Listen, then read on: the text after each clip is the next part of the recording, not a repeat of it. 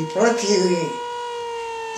το πρώτο θέμα που απαντήσαμε, συναντήσαμε στην πρώτη γραμμή τα άλογα σκοτωμένα και, και φαντάρ σκοτωμένοι, αλλά δεν μπορώ να θυμηθώ ποιοι και πόσοι ήμασταν. Ε, το ότι γλιτώσαμε εμείς και δεν ξέρω πώς άλλοι μπορούν να είμαστε να γλιτώσαμε, αλλά δύσκολα πράγματα και δεν ήταν δυνατόν δεν ήταν δυνατόν να τα ξεχάσουμε. Μου έλεγαν δεν γράφω στο σπίτι μου. Και έλεγα τι να γράψω, τι να τους περιγράψω. Η κατάσταση ήταν τραγική. Τι να γράψω, να τους πω ότι είμαι μεταξύ ε, ε, σκοτωμένων και ε, ε, ζωντανών Ελλήνων φαντάρων. Δεν θέλαμε να φάμε διότι ήταν, ήμασταν τόσο σοκαρισμένοι που θέλουμε, δεν θέλουμε να φάμε.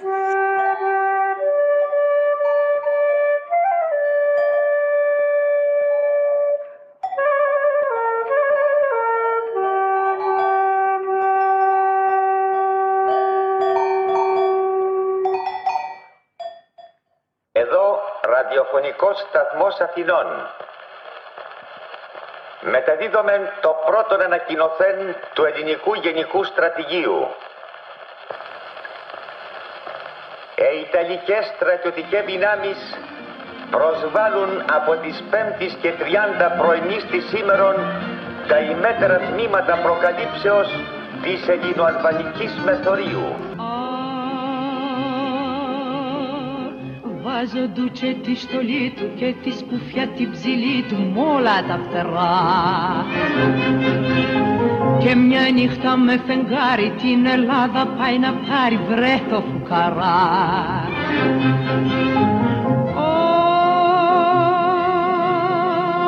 Κοντζολιά μας το λεβέντι βρίσκει στα βουνά και ταράζει τον αφέντη το μακαρονά. Αχ, Τσιανό, θα τρελαθώ Τσιανό, με τους τσολιάδες ποιος μου είπε να τα βάνω. Φίλες και φίλοι, γεια σας. 5η 28 Οκτωβρίου 2021. 81 χρόνια μετά το όχι, η χώρα μας βρίσκεται σε πόλεμο με έναν αόρατο εχθρό, τον κορονοϊό. Και βέβαια ασύγκριτα τα μεγέθη, οι αριθμοί, οι εποχές, ο πατριωτισμός, το κουράγιο, το στένος. Οι εποχές άλλαξαν, γι' αυτό και δεν πρέπει να συγκρίνουμε τα ασύγκριτα από τον καναπέ μας και με το smartphone στο χέρι παρέα με έναν εσπρέσο στο μπράτσο της πολυθρόνας και τα χνιστά κουλουράκια κανέλας να συνοδεύουν το ρόφημα. Πολλές φορές κάνουμε αυτό το λάθος οι άνθρωποι, να μιλάμε με απλό τρόπο σαν να μην συμβαίνει τίποτα για γεγονότα του παρελθόντος. Έλα μωρέ, απορώ πως δεν έκαναν επίθεση από εκεί για να τους κυκλώσουν ή αν δεν γινόταν αυτό, τότε, τώρα θα ήμασταν ήρεμοι και πολλά πολλά άλλα. Θέλουμε δεν θέλουμε, μας αρέσει δεν μας αρέσει, η ιστορία γράφτηκε και για τη χώρα μας ήταν ένδοξη και λαμπρή.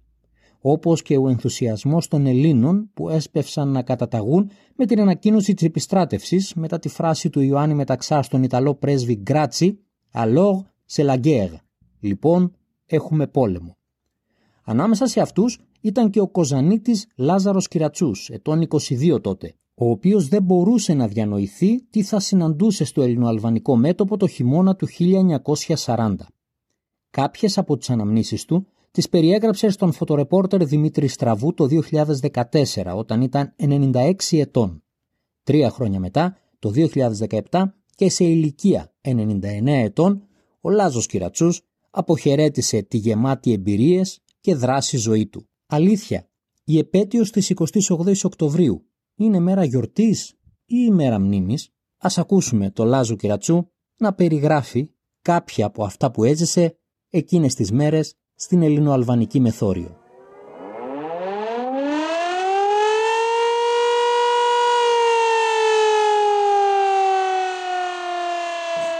Δυστυχώς, δυστυχώς Γενικά ο πόλεμος ήταν σκληρός το 40-41 και γι' αυτό δεν το ξεχνώ αλλά και όσα χρόνια και περάσουν δεν θα το ξεχάσω διότι αυτές οι αναμνήσεις είναι από αυτές που λίγες πέρασαν τέτοιες ε, δυσκολίες.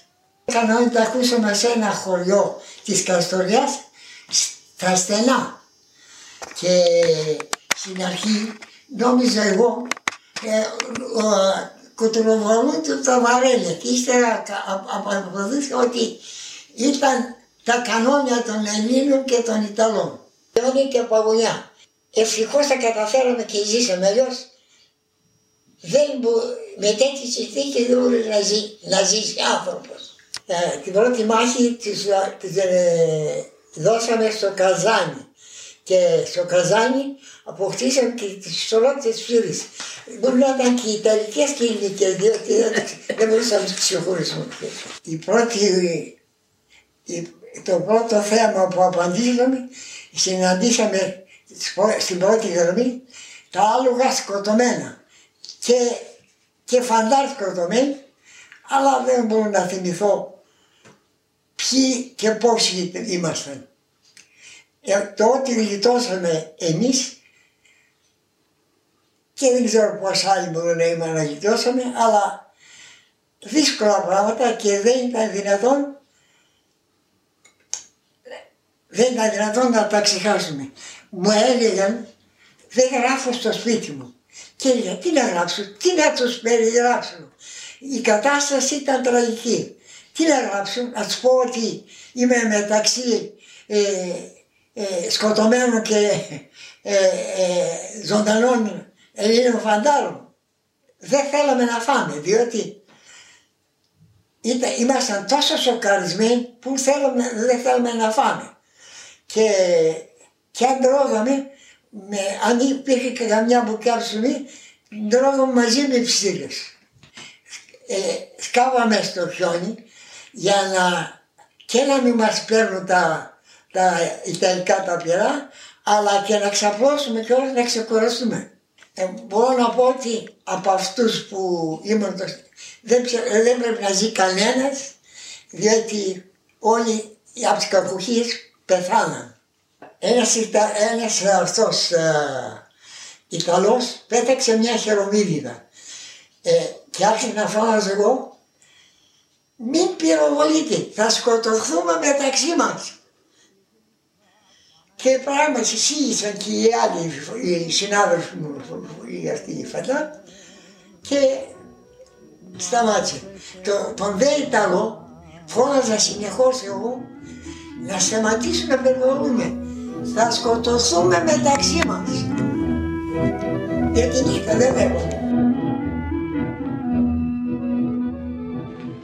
Εδώ ελεύθερε ακόμα Αθήνες. Έλληνες οι Γερμανοί εισβολείς ευρίσκονται εις τα πρόθυρα των Αθηνών. Αδέλφια, κρατήστε καλά μέσα στην ψυχή σας το πνεύμα του μετόπου. Ο εισβολεύς εισέρχεται με όλας στα προφυλάξεις εις την έρημον πόλην με τα κατάκλειστα σπίτια. Έλληνες, ψηλά τις καρδιές. Προσοχή, ο ραδιοφωνικός σταθμός Αθηνών ύστερα από λίγο δεν θα είναι ελληνικός, θα είναι γερμανικός και θα μεταδίδει ψέματα. Έλληνες, μην τον ακούτε. Ο πόλεμός μας συνεχίζεται και θα συνεχιστεί μέχρι της τελικής νίκης. Ζήτω το έθνος των Ελλήνων.